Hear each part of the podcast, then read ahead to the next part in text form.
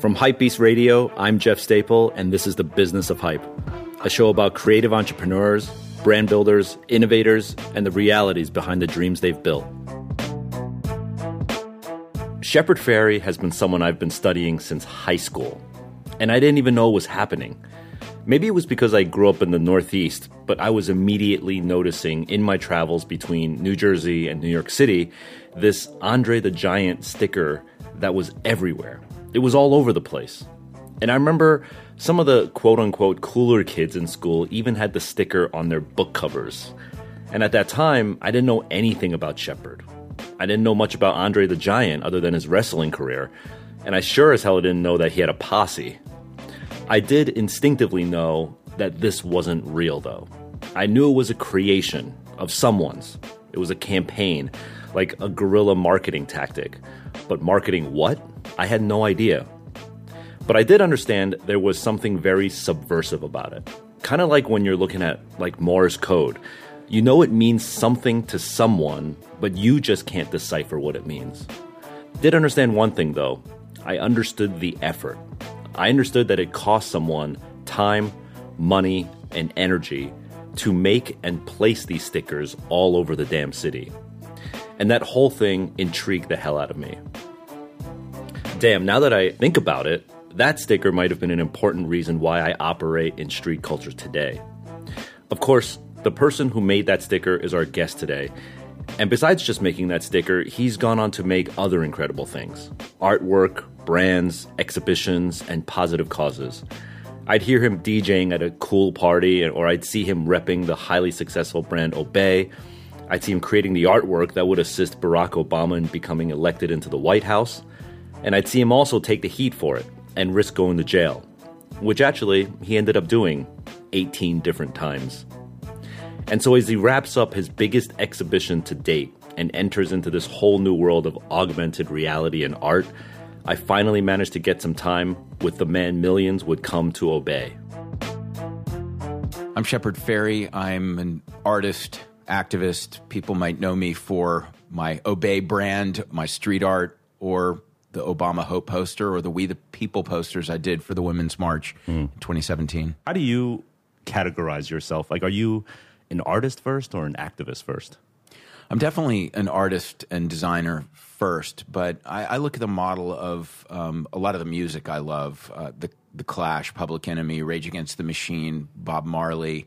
Mm-hmm. Um, you know, newer people like MIA who use they use their art to say something as well as to entertain and and uh, you know and make something enjoyable.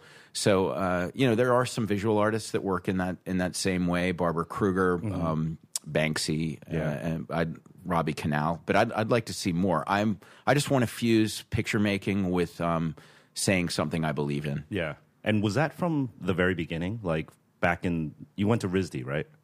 Yeah, I, I went to the Rhode Island School of Design, and that's where a lot of um, the ideas that had been brewing from high school because I got into skateboarding and punk rock, um, which you know, rebellious, creative do-it-yourself cultures um, with a with political points of view, you know, outspoken on things.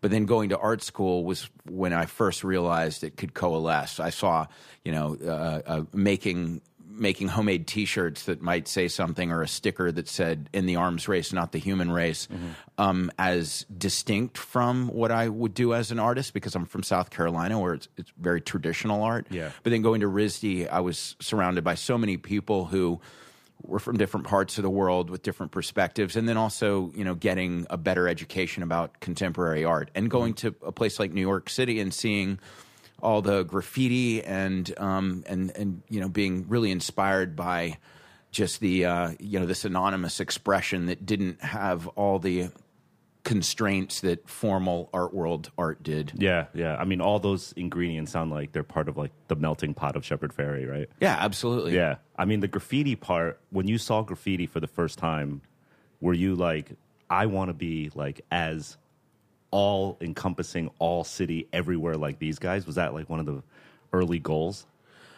Well, yeah. I, I mean, seeing pieces from you know recognizing a tag and seeing it one place like oh that's cool and then you see it another place and then all of a sudden it becomes like a scavenger hunt it's yeah. so so exciting to see it and um, to me, the you know the idea that the the world was very large and intimidating. I felt anonymous. I knew that um, if I could make things that I could put different places, that it, you know was. A, a way for me not to feel like I just dissolved into the background of the world, and um, I, I, you know, it's. A, I think I think you know a lot of things that are just uh, you know existential questions drive people, but for you know for me, um, a love of of the freedom of graffiti, um, mm-hmm. the mischief of it, and and then just feeling like I could make my mark on the world. But um, you know, because I didn't grow up in New York, I didn't grow up in a place where traditional hand style graffiti, wild style graffiti was, uh, you yeah. know, was uh, something I was exposed to. Right. I was making stencils and stickers and homemade T-shirts because of because of punk rock and skateboarding. So I mm-hmm. decided I'm going to apply that same approach, that same philosophy to the uh, you know the art tools that I already feel like I'm developing a command of.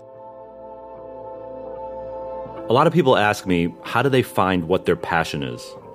They ask, how do I get into something? And more often than not, it seems like the answer is you're probably already into it. Does drawing engage your mind?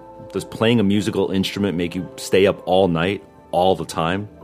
Are you obsessed with landing that skate trick? People always ask about how people get into something, and while it's vague, developing the interest and exploring it further is what happens if you let it. People want to know how Shepard got his start, and it seems like all his genuine interests naturally coalesced. He fused design, skating, music, and graffiti into what interested him further, bridging all of those concepts together into his own unique personal expression. The moral of this story keep exploring your genuine interests. Let's go back a little bit before you did the Andre the Giant sticker, right? Mm-hmm. Were, was there someone out there that was like all over the world stickering? You know, um, I wasn't aware of anyone all over the world stickering, but I was aware of stickers that were pervasive in in Providence at the time when I was there. There was um, there's some other kids from RISD that made this sort of Dada nonsensical sticker that said the hip weed was tobacco with like a, a woman from the 50s holding a holding a cigarette but it looked like a joint. Uh-huh. it was a, like a hand rolled cigarette. So they thought ah that's so funny. So rebellious. Yeah and um but but then you know what um and then there was the do you know what the Church of the Subgenius is? The Bob Dobbs, the '50s guy with the pipe. Um, well, it, I, it, it, I had seen that a few different places, stenciled and uh-huh. stickered, uh-huh. and um, that was embraced by uh, the guys from Devo and uh, you know all sorts of sort of you know college students. But it's a guy, a '50s guys with guy with a pipe that looks um, harmless yet malevolent at the same time, and um, you know all these quirky things that that um, to me just they just piqued my interest, and I thought you know I, I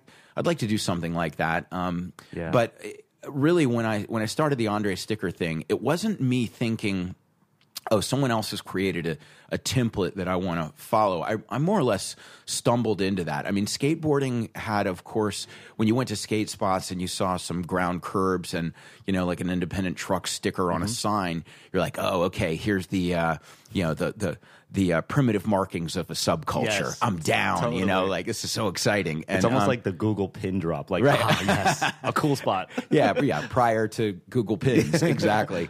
and uh, so, you know, I, I, was I was tuned in to to sort of looking for those little subtle things in the landscape like that. But I made the Andre sticker in an effort to teach a friend how to make a stencil and and then it just it sort of turned into really? this inside joke that that um that that just then ran amok um really yeah yeah I was a, f- a friend of mine Eric Pupecki who became a pro skateboarder later on he uh, was staying at my house I didn't have a TV I was sub I w- you know subsidizing my meager skate shop income by making homemade T-shirts of the Clash and and uh, G- uh, Jimi Hendrix and uh-huh. all things like the Misfits, and um, and was like, "I'm bored, man. I want to learn how to make a stencil." So I looked through the newspaper, and there was an ad for wrestling with with Andre. Yeah. And uh, I said, "Ah, oh, why don't you make a make a stencil of this?" And he tried to. He tried to cut it with an exacto knife. Got frustrated, but we me as he's trying, we're like, "Yeah, what what are we going to do with this?" We're like, "Oh, we're going to say you're not down with Andre's posse." Like, you know, and then, then, if the person said, "No, what is it?" Like, sorry, top secret, we can't tell you. Um, but uh, Wow. sort of, sort of like um, you know when the way skateboarders are when um, a band sells more than five cassettes, they're a sellout. So you got to like find the new band that sold under five cassettes at that point. yeah. And um, and and, and so uh, yeah, it was, it was just a goof. But then what I, I noticed was that when I gave a few of the skate friends some stickers and they ended up on boards, and I put some at skate spots, and I had a fake ID, so I was going to, to some of the um, music venues and bars and stuff around Providence, putting them up. The next thing you know, uh, uh, the local uh, sort of hip free free paper, the independent paper, runs a picture of the sticker and says, anyone who knows what the Andre the Giant um, sticker campaign is about wins uh, tickets to the living room show of your choice. The living room was where you'd see Bad Brains, the Ramones, Suicidal Tendencies. I wanted those tickets. But, wait, did they did they contact you about that? No, no. They just ran this as a picture, a, a, picture of the sticker. So um, I was like, wow, you know, that's that's like fifteen thousand. Uh, I know the term media impressions now. I didn't Yeah. then, but like they reprinted it fifteen thousand times, Right. and um, so um, so then I thought, okay, putting something in public space that's not easily um, explained, i it's really disruptive, actually. Yeah. and because you know it's uh, this thing wasn't exactly a tag, and it wasn't an ad. What like what what is it? Yeah. and um and and so I really accidentally stumbled on you know the, the a fascination with this project that you know initially I was trying to only appeal to my core group of skaters and punk rockers, but w- then when I realized that it was it, that it was making people curious further than that, I decided I want to push it a lot further. And, uh, and and and I was also fascinated by the psychology of all the different interpretations, sort of like a, a Rorschach test, the ink blot test, where Yeah. every, everyone brings their own baggage to how they interpret it. Very interesting learning here from Shepard. You build it for the audience that interests you and see what happens. There's a long road to the middle, and often it's littered with people who try to please everyone. But I think if you look through design history, advertising history, and the annals of music, you'll find that the greatest disruptors and innovators are the ones who didn't try to please everyone. They lived among their audience, and they didn't have to learn the language to communicate because they already spoke it fluently. The world came to Shepard Fairey. He didn't go to them. I have a, I have a side anecdote where I went to Japan with um, my mother, who was not a fan of graffiti or street culture, but we're waiting in line at Narita Airport through immigration, and you know the the tension bar turnstile things like Yep. that they have. So there's like Andre the Giant stickers on those. Yeah, I don't that's- know. If, that's me. yeah, yeah. I started going to Japan in, in '99 Like, a good those bit, are me. and uh, and I mean, yeah, the destructible vinyl stickers, the ones that are really hard to peel Yeah. off. Love those in airports because thousands and thousands of people every day Yeah. are coming across those. But so, my yeah. mom was like, "Wait, this is the same sticker that's on the front door of your building in New York." And I'm like, "Yeah, I mean, I know who you were, you are." But she was like, "How did that happen?" Like she was confused about it. You know, like she's like, "Is this a brand like that just does this?" I was like, "It's a long story, mom." but that's what's cool about that. Even if you're not into the culture, it sort of piques your interest in some way because you're just seeing it repetitively over and over again. Yeah, and um, you know, especially pre-internet, um, you know, how things would uh, affect people was largely through repetition. You know, and and um, so I would run little ads in some of the skate mags and a couple of the punk rock magazines, saying, you know, with a picture of the image that would say, uh, you know, for stickers in the lowdown, send a self-addressed stamped envelope, and so, you know, I was thinking in a viral transmission way before the internet, but of course, you know, once the internet came along, I, I you know, I uh, seized on that. Yeah. Did you at any point when you sort I mean that story of you just like cutting out an Andre photo out of the newspaper is amazing, but were you thinking like this could be a brand? Like I could make a lot of money from this. Uh, because I was broke for the first 10 years of my career, I never thought I was going to make a lot of money at anything, but I did think I could have a lot of fun. Um, and, and because the t-shirt is the cultural currency of everything that created me. I, you know, punk rock skateboarding, um, you know, early hip hop. I loved, you know, the Public Enemy logo. I want, I made a homemade shirt of that logo. Um, you know, I loved Slick Rick, LL Cool J. Uh, you know, I wanted so so hip hop became part of the equation as well. But what I what I thought is I want to do street art. I know that people like T-shirts of things. I can sell T-shirts to fund my street art, and Mm-hmm. so I really thought that the the T-shirt stuff was going to be just something that helped me to survive as a uh, you know a very enthusiastic um, vandal. Yeah, yeah. and a boot and a bootlegger. I love that you're just making your own versions of like band shirts. Oh yeah, yeah. And now I get to actually collaborate with those bands Right. and do stuff that yeah, yeah is is official, which Yeah. it's totally surreal. I almost think in some ways like young people today there's so much pressure for them to be like dope right out of the gate that if they wanted to make like a bootleg public enemy shirt something would inherently prevent them from doing so but like you just went you almost like honed your craft by being like a bootlegger Yeah, yeah, I, d- I did. That's totally true. I mean, by by emulating a lot of different styles and trying a lot of things out, it's it's like a um, it's like a solo apprenticeship, just like by an aesthetic study. Um, trying to trying to mimic, um, you know, this logo or that logo or that style, but it all ended up being filtered through my sensibility as well. And Yeah. yeah, I, I- I think that being able to incubate your thing in relative isolation creates a lot of a lot of freedom. Now, you know, everybody overshares, and there's a lot of, um, Yeah. you know, whether you're conscious of it or not. There's a, there's there's a lot of immediate feedback that can be paralyzing. Yes. So- yeah, judgments. And, um, you know, I, I use all those tools, but I'm actually very grateful that I, I was able to do stuff that I look back and am kind of embarrassed of um, without a lot of people being able to bring it back up later. totally. So let's fast forward a little bit. Um, somehow that campaign that you did manifested into the Obey clothing line. Do you Yeah. remember the turning point where you sort of knew that this is bigger than just me having fun out there, but this is like people are really ordering lots of shirts now or lots of stickers. Like, do you remember that turning point? Well, um, you know, I started making T-shirts of first the original Andre uh, in '92 um, or '91 even, yeah, and then I was doing it all myself until '96. But I and I called it Giant back then. It wasn't called Obey, even though I had started to use the word Obey in in my work. Yeah. But um, then in in '96, I was too far in debt to continue. So Because of the clothing line?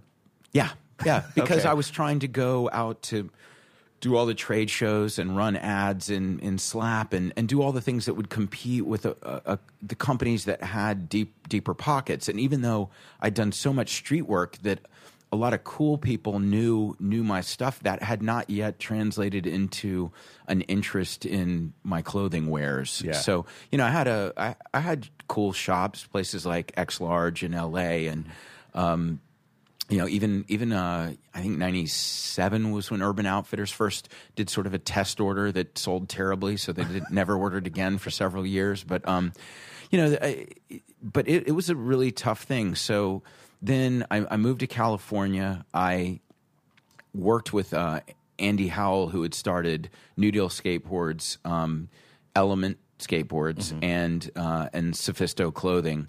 Um, which was originally called Zero Sophisto, and then Jamie Thomas said, "Can I take the zero part and you keep the Sophisto part?" Oh, wow. And um, so uh, you know, I, I w- I was working with Andy. I was managing production for him while still doing my stuff, but it was it was still failing miserably. But luckily, in uh, in '99, I started talking to. Um, so, and, and I was all along making my posters and my street art and doing stuff. And, Yeah. you know, if I could make a, you know, a, a few hundred bucks every quarter from, from doing the t-shirts, it was still, it was still helpful, but not very. Yeah. right. But then uh, in in '99, I met my current partners with Obey Clothing, and they all had strong backgrounds in in apparel, um, cut and sew production, and uh, and then luckily um, a designer, um, Mike Ternosky, who's still our lead men's um, cut and sew designer. He had just gotten out of um, fashion school in Philadelphia, and he was a big fan of my work. So, and he listened to the Melvins, and he listened to Bad Brains, and he skated and and snowboarded. So, you know, I knew that he was somebody that I could really work with, and having people who understood the business side, which I was never good at, Yeah. that was the turning point. So, you know, for, for we really um, we started getting it together in 99 it launched in 2000 and for the first three years obey clothing lost money Mm-hmm. and that was never something that i could have done on my own I, I lived so hand to mouth there was no way i could do anything that was losing money Yeah. um, but I, you know, built the agreement, the licensing agreement, so that I'm the creative director of the brand, and I have I have creative control over the brand. But I'm also very open to um, the creative input from you know everybody else that I work with because everybody's got their specific area of expertise, and um, and that's what I think a lot of people who have an internet, fo- uh, you know, an Instagram following, and they've got they make a few shirts, and they think they're going to take it to the next level, and then they have the harsh uh, wake up call that when they try, that it's it's actually a very very tough business. You Yeah. you know firsthand. Yeah, definitely. Did you have trepidation when you were bringing in the partners? Like, because I know a lot of young creatives who start a brand are like, "This is my baby. I don't want to give up any portion of this baby." You know, did you have that fear? I did have that fear because yeah, every, you know, I'm I do a lot of things I do myself. I printed in my garage for years Yeah. and years um, because I want to do it my way. I'm Right. kind of you know control is really important to me, but also reaching a lot of people is important to me.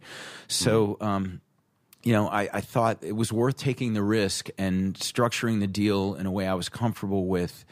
Um, and, and, you know, one of the things that my partners said to me initially was, you know that doing this may have a negative impact on your fine art career because you know the fine art world is um, uh, is not is not too fond of of people who you know merchandise things. Um, but you know, my feeling was um, I relate more to the culture and accessibility of, of streetwear than I do to the culture of the, the elitism of the fine art world anyway. So.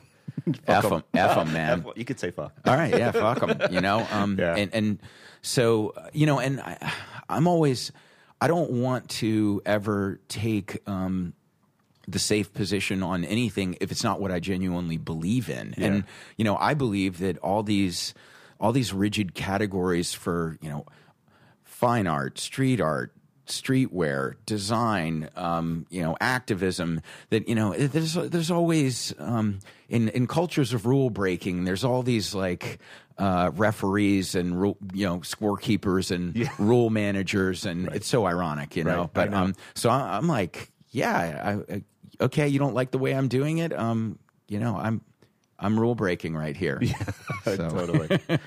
um, you also at a certain point in your career morphed into a like agency owner, right? You you like owned a ad agency, like a mini boutique sort of creative agency. Would you say? Yeah, I still do. Um, uh, because during those years when I couldn't make a living from the from the clothing stuff, I was doing a lot of graphic design for music labels and and uh, movie studios and and other apparel brands. Okay. Um, and and initially the agency I was partnered with. Uh, a guy named Dave Kinsey, um, who, who's a, A legend. uh, yeah, I mean, he's a known artist Yeah. and um, did a lot in skateboarding. We both did a lot in skateboarding, um, and that was called called Black Market. And then he and I split in in 2003, and uh, he kept Black Market, and I formed Studio Number One. So I still have that agency, um, but I I focus almost exclusively on my own art except for pro bono projects that I do for different charities that I care about. But the the agency is great because we have uh, you know we have commercial clients and then the agency also helps me to fulfill the myriad obligations I have with with my work from you know the, from helping with stuff with the clothing brand to um, production work for you know a, a different different things that I'm doing from web stuff to uh, you know signage for for shows or projects. Um, and you know I'm when it comes to fine art you know I'm making the illustration I'm doing the design but there's a lot of there's a lot of then ancillary uses of that stuff that it's not the best use of my time. You know I screen printed my my posters myself for years but now I have other people screen stuff because that, that's not the best use of my time. So I'm always thinking about the best balance of earning a living, keeping my vision as pure as possible, and reaching as many people as possible. Is the agency also good because I'm sure with your increased notoriety, like more and more corporations like want to be working with you, right? Is that like a good way to just, oh yeah, talk to the agency if you want me to brand your alcohol bottle or something? Yeah, it, it is. And, um, you know, I it, it's touchy because uh, it's not. Um, you know, I'm a, I'm a I'm a target for the street cred police, and you know, if I work with a with a corporation that's seen as sort of an, antithetical to my philosophy or my roots, it can be problematic, even when I I'm not the one doing doing the work. So. I'm actually very choosy mm-hmm. about the clients that um, that I work with and the agency works with. We we've turned down a good bit of work from things that would seem like uh, you know an ethical conflict to where where I'm coming from with uh, my messages of environmental responsibility or uh, you know any number of things. But yeah. um, but yeah, I uh, you know I'm I'm super happy to employ several great designers who also um, usually have art career ambitions and you know having that stable income has mm-hmm. allowed them to yeah. um, really push their art. Cleon Peterson's a good example. Mm-hmm. You know, he worked um, for me off and on for for many many many years. Yeah. do you know his work? Yeah, yeah, yeah. yeah. I also and uh, I remember Flo Zavala back in the day. Yeah, yeah, yeah. You know, Flo Flo worked with us. There's, yeah. Uh, you know, there's there's a guy. Um, uh, Cisco that works with us has got a brand called Never Made. That's you know it's a small thing, but it's being carried a little bit by Zumiez and, and Urban, and mm-hmm. he's uh, you know he's uh, working for me doing graphic design, but also doing doing his brand. So you know I, I am happy t- that that there's this what I think is a very healthy ecosystem around yeah. around what I'm doing. How many people are at Studio Number One now? We have uh, around 20 employees. Wow, that's that's awesome. Thanks. Just employ, employing 20 people to this, like, you know, be able to empower their artwork and do creative work is pretty cool. Yeah, and we it is. We also have the gallery on our the first floor of our, our building in LA called um, Subliminal Projects, and you know there's a there's a gallery director whose full time job is to just work on the gallery, and we we show artists um, some that are established, but mostly that aren't that well known yet. Mm-hmm. Because what we want to do is turn people on to art. You know, the the gallery business is a tough business, but having the space in our building where the overhead is basically covered by our other businesses, yeah, means that we can we can put stuff out there that's a, a risk financially, but that but that we believe in. This is a good time to recap on how Shepard was wise enough to take the time to analyze his business from a dollars and cents standpoint and realize how his own weaknesses might stifle growth. This self recognition is what may have led to the progress that he's made over time. That difficult decision to take on partners for the brand that he birthed, which allowed him to then focus on his strengths, was the catalyst that spawned where he stands today, employing a group with shared ethics. A team that fosters positivity into existence through art. What could be better than that?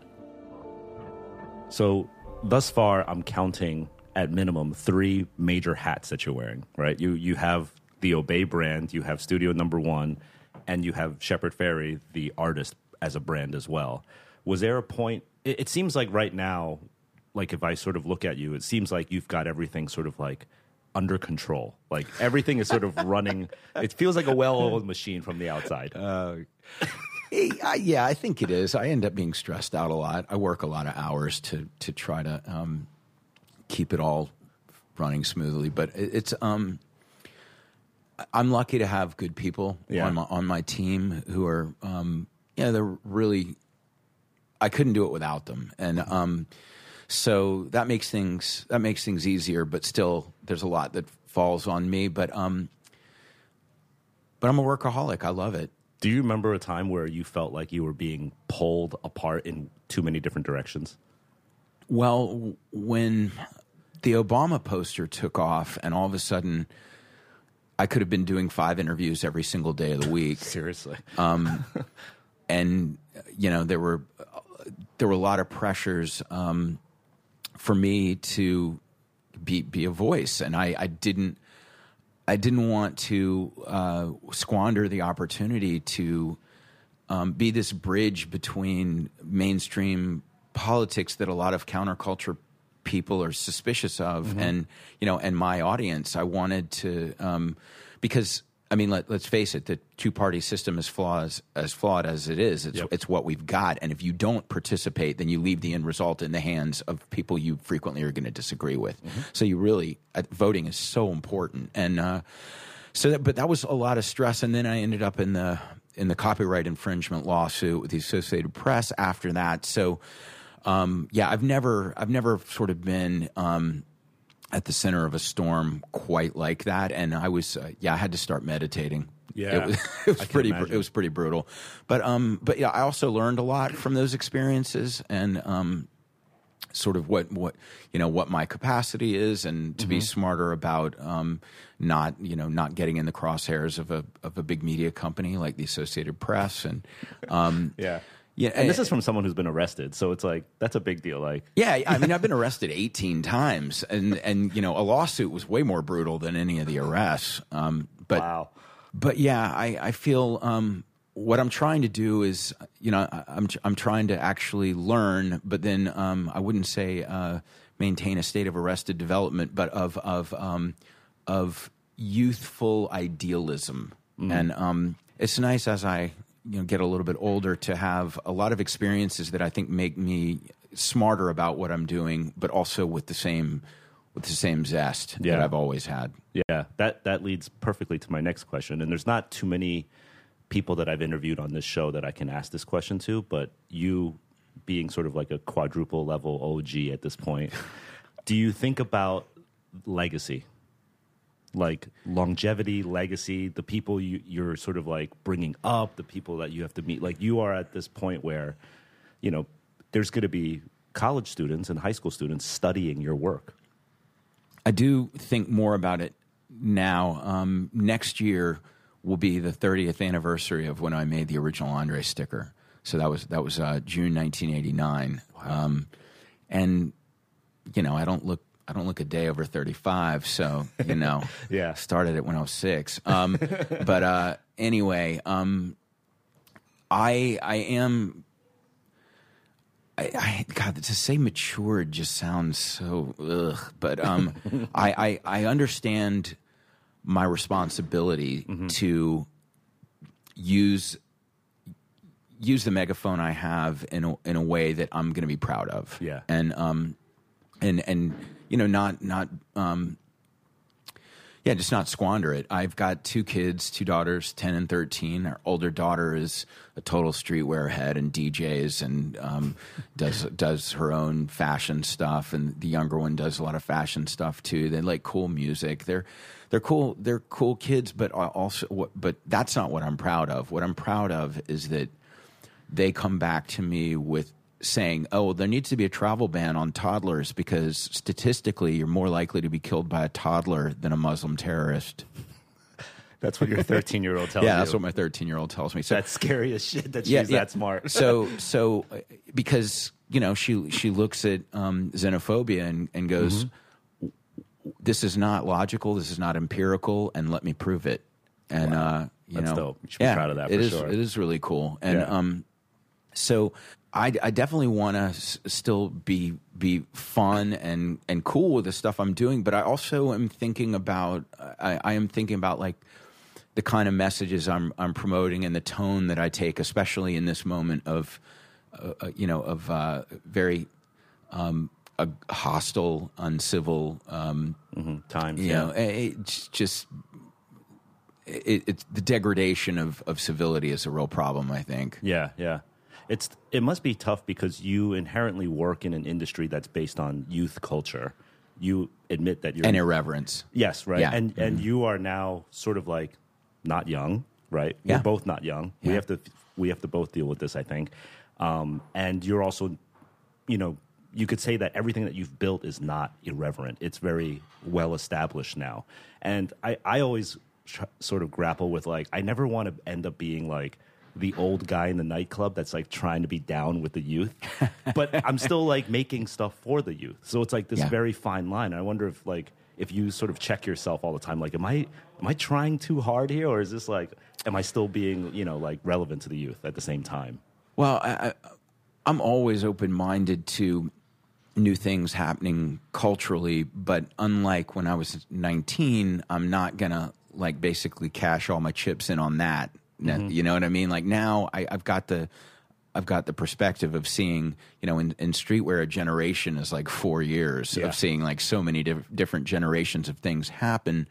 and uh, and so yeah, I I look at you know sort of what I think is. Um, has got has got merit in the grand scheme of things, which I have a lot more perspective on now, and uh, and maybe I'll you know I'll get down with that, but um, but but uh, you know, um, Get down with the youngins. Yeah, dro- drop crotch jogger pants. I never got down with it, and uh, I I look back and go, I was right. Yeah. so speaking of getting down with uh, what young people are doing right now, you just recently announced um, sort of a new era in your in the way you're exposing your artwork, right? Yeah. So talk a little bit about um, the AR thing that you're doing. Yeah, I, I had the biggest um, non museum show of my career in uh, November, December of last year. And um, Where it was, was that? in, in LA. Okay. Mm-hmm. And it- it's called Damaged. And it was in a converted warehouse space with, uh, you know, with, with some nice white walls, but it was a sort of a hybrid of, um, you know, feeling industrial and street and then also feeling like a, a you know, a proper space to show art. But I, in that space, I had, um, a printing press running, giving um, giving away prints for certain people, a newsstand with the newspaper I made called the Damaged Times with articles by lots of great writers. Um, I had a, a billboard installation, a big mural, and 230 pieces of art, sculptures.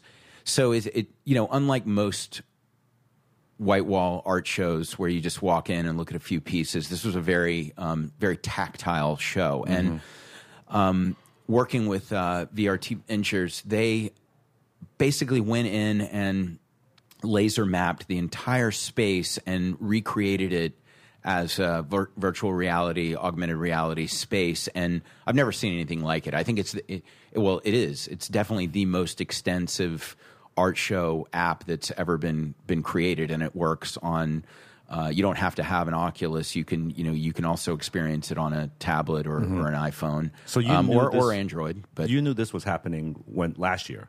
yeah, so uh, I met them. Um, I saw they had done a, a, an AR VR experience for the Kerry James Marshall show at MOCA, and I was very impressed by that. But then w- when they when they showed me the first um, beta version in progress, I just couldn't believe how um, realistic the space felt. And you know, when I make an, an art show that's that ambitious, I was working on that show for close to two years, um, and I'm really proud of it. It, it uh, to you know that it's up for a month and then it's gone. Yeah. That, it's, it's tragic in a way. Um, Right. I mean, I'm a street artist. I'm used to things going up and then and then being cleaned or painted over, dissed, whatever. Right. Um, and and so you know, process is what's most valuable to me. But if I could have it both ways, I'm happy about. Yeah, that. You know, yeah. pro, the, I enjoy the process and it gets to have longevity. Yeah. When you say it was your largest non-gallery, non-museum show, do you mean like you self-funded that show? Yeah. Holy shit! Like you got the space, you handled renovating it and making it. Yeah, I, I worked with um, some partners from Detroit called Library Street Collective, but we yeah we we produced the whole show together. And, and um, yeah, it's a. I don't know whether you you saw any photos from it, but it was a massive show. Yeah. and it's it's the same space where the uh, Beyond the Streets show happened, and that had 120 artists in it, and I did it Yourself. that myself. Yeah, but um, but anyway, the the you know the the damaged app is uh, it also additionally has narration by me, several hours of, of nar- narration. So during the course of the show, um, I would go there on the weekends, and um, and I also, you know, I held and just impromptu say if anybody wants a tour through the space, like gather now, I'll talk about it. And um, That's so dope. But- that would never happen in a museum or a gallery. Like, yeah, but Yeah. you know, I, I'm um, I, I legitimately care about the people. I really yeah. do. You know, and and um, and I also put a lot of thought into what I was doing. So anything that wasn't self-explanatory, I love the opportunity to be able to explain it further. Um, I mean, I try to make my work fairly self-explanatory, but there are always layers that people aren't going to pick up on because they don't know me. They don't Yeah. know exactly how I think. So having that component to the app, I think makes it makes it really special. Yeah. I mean, I, I know that if I could have a virtual reality walkthrough of you know Andy Warhol's factory or you know any Seriously. any number of things and hear Warhol or Rauschenberg or Barbara Kruger, Keith Haring talking about what drove them, I, I you know that would be in, insanely valuable to me. it almost makes me so sad that you're saying that that that we can't have those now.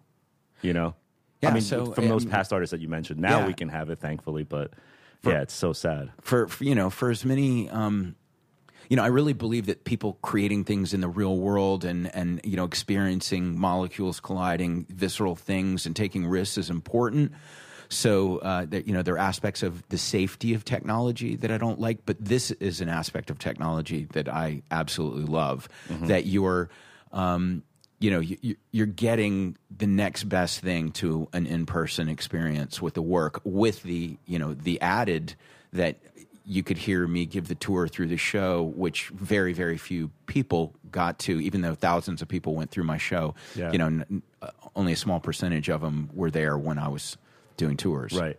This is going to put like art educators out of business.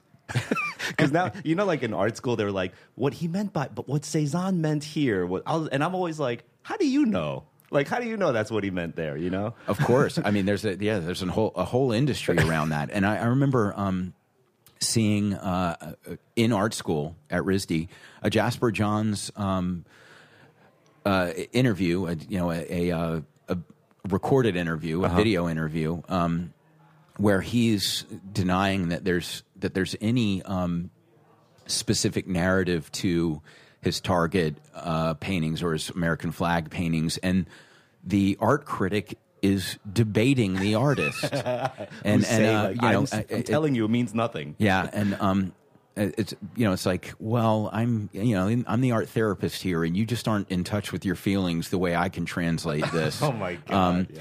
But you know, uh, So I guess they'll still have a job because they will. They'll they argue will still- your yeah. own words. E- Yeah. Exactly. Um, but you know, I, I I do think that that's a um, that's a beautiful thing that it's um, you know you're hearing it straight from me, and that in the app you can go right up to go right up to the work and see the textures. I incorporate a lot of collage and layering, and it never it never translates. Um, in photos because in photos even on the even on the web you can't get high enough resolution stuff to really zoom in and Yeah. see that stuff in a meaningful way but with uh with the app you actually can Yeah.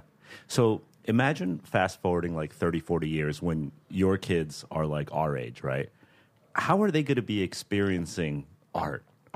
Like, right now, we're already in this amazing app. In 40 years, it's going to be like, do they even need to go into real museums anymore?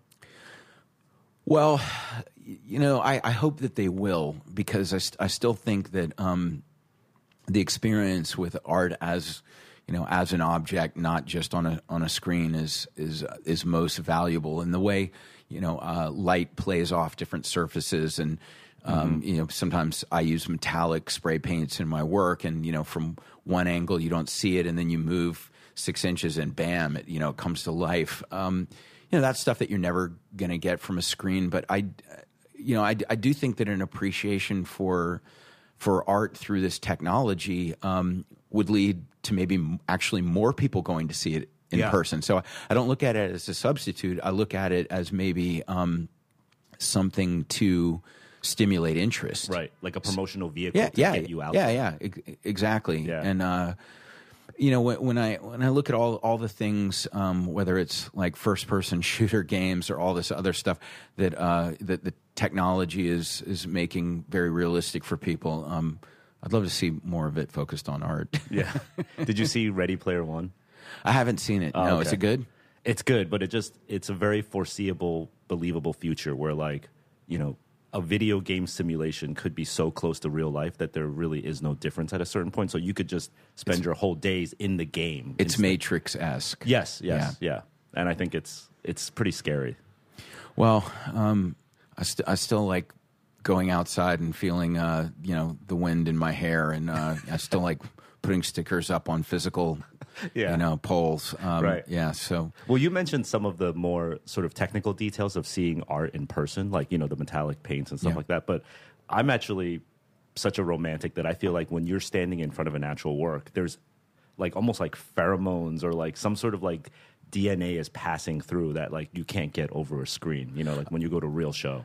no doubt, and um, one of the reasons I love street art and you know the scale of uh, of, of big big murals or daring pieces on the tops of buildings, which was one of my favorite things to do. Like I used to do pull ups all the time just so I could climb to good spots. Wow. Yeah, I like wanted to stay in really good shape, so I was a good climber. Yeah. Um, the the the energy that is in those applications it is it's very primal when you experience it firsthand you're it's it's like um, without them being there it's like you're you're you're in the presence of an untamed beast you know Yeah, yeah. I mean, your recent um, Vegas piece, the one not on the strip, but sort of off the strip. Yeah. you did a hotel, right? Yeah, yeah. I have to say, like when you drive up to that, it's breathtaking. It's like, fuck, that is massive.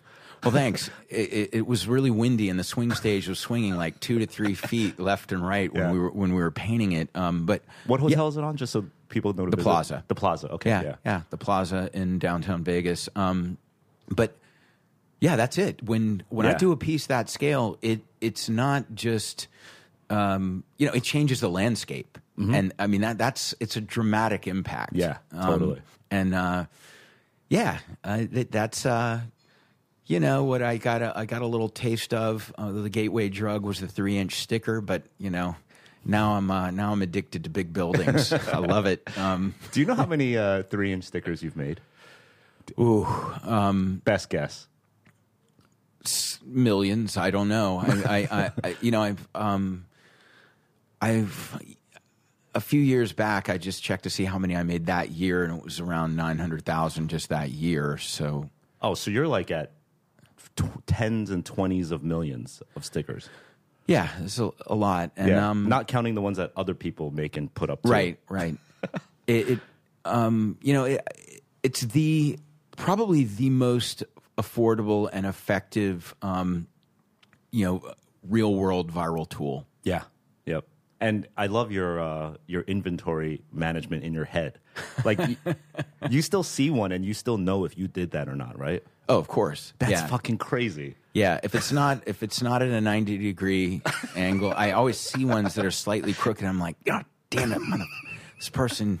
You know it's not you. Yeah, I'm I'm very I'm very careful about about it. But um, yeah, I, I still seeing a city while doing street art or putting stickers up. Um, I'm looking at surfaces uh, in a different way, and you know, it sort of started with skateboarding, like looking for curbs, handrails, uh, banks, all that stuff. But um, street art is the same thing where uh, I think people, a lot of people can just like cruise through a city and not notice much. But if you're if you're looking for street art spots, you can't help but absorb all the details, and Yeah. and that's that's great. Right. You know, I feel like I really get to learn the cities that I that I walk around in when Yeah. I'm doing that.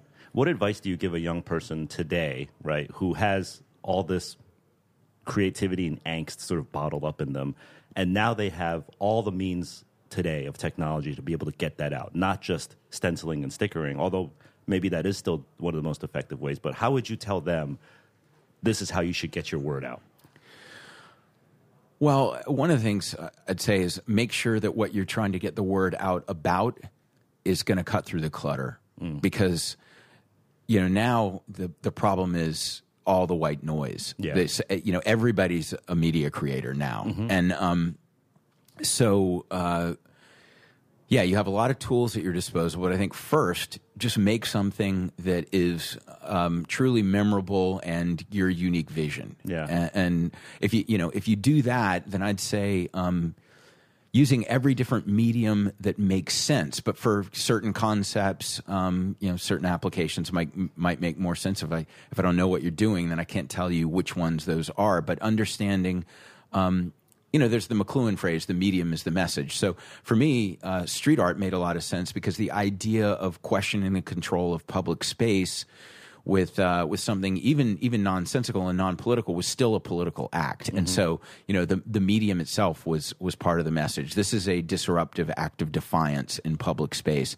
Um, you know, for for other other people, you know, the content might be different. There's a different channel to plug into, but making it memorable is really really important. And um, and then also, I think um, tenacity. You know, li- like because there are a lot of overnight sensations that that um, that digital technology has allowed to happen.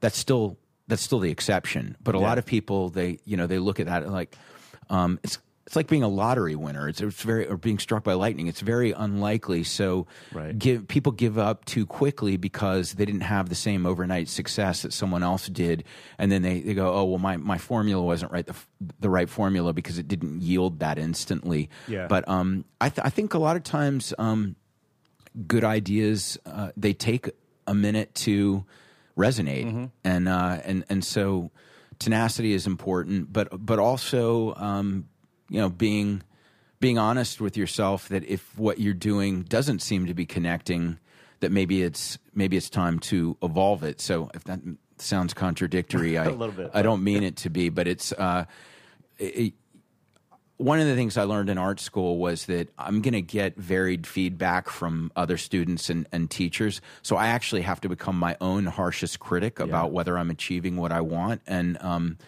and then and then really stick to stick to my vision. Um, by but by being brutally honest with myself. So I think people people need need to do that. But um, yeah, i- it's it's uh, it's such a cliche, but also networking with like-minded people. I do think that there's you know there's a reason why um, certain movements seem to sort of um, propel all the members forward because it achieves enough critical mass for uh, you know a, a concept, um, an aesthetic, um, to you know to to get attention for the people within that realm. I mean, I'm working with some of the people from downtown New York in the mid '90s, uh, the Visual Mafia from the Alleged Gallery, and Yeah. you know uh, Phil Frost, Thomas Campbell, Aaron Rose, um, Mike Mills, all those guys. Um, Fu- Futura was still sort of part of that scene. It um, for me to be down with those people was. Uh, you know, help really helped uh, me a lot. Um, eh, I think we all help helped each other. I was probably the least credible member of the group back then. So yeah, yeah. Any uh, any anything I could hitch my Yeah. wagon to, I was was down with. But um, So you're basically saying have a posse. yeah, yeah. You know, um, Yeah.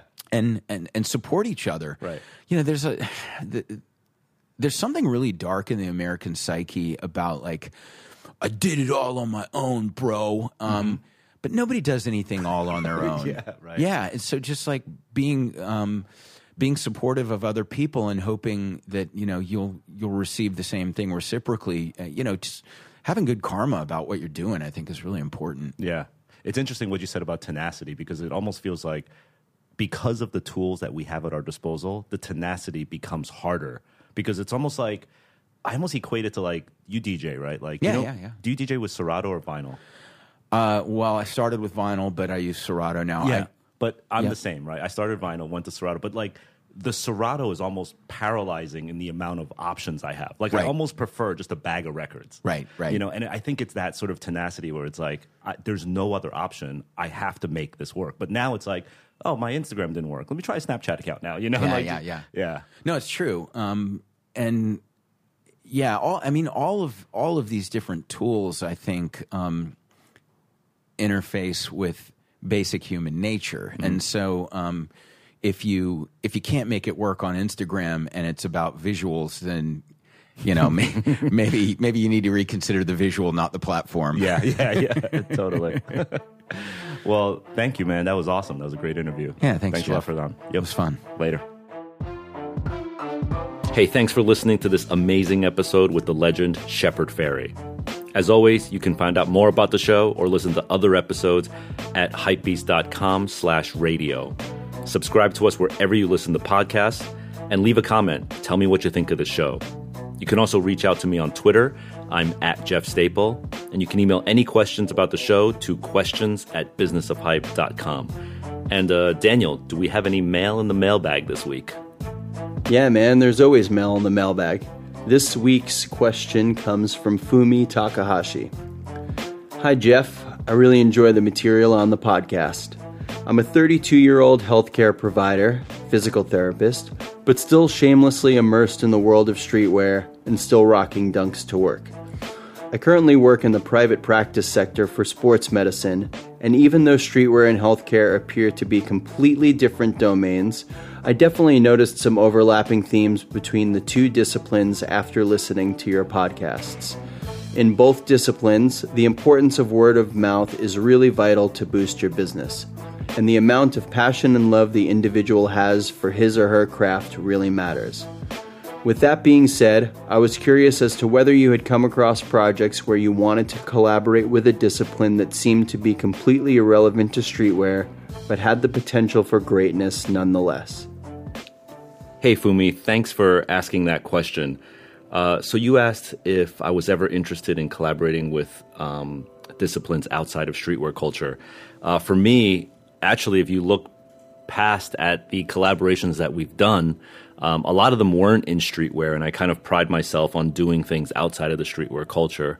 Um, probably one of the ones that I'm most proud of is uh, we recently did a collaboration with Shake Shack uh, which was pretty dope. I don't know if uh, if you live near a Shake Shack, but if you do, it's one of the best um, sort of burger and fry, fry, places that you can have in your life.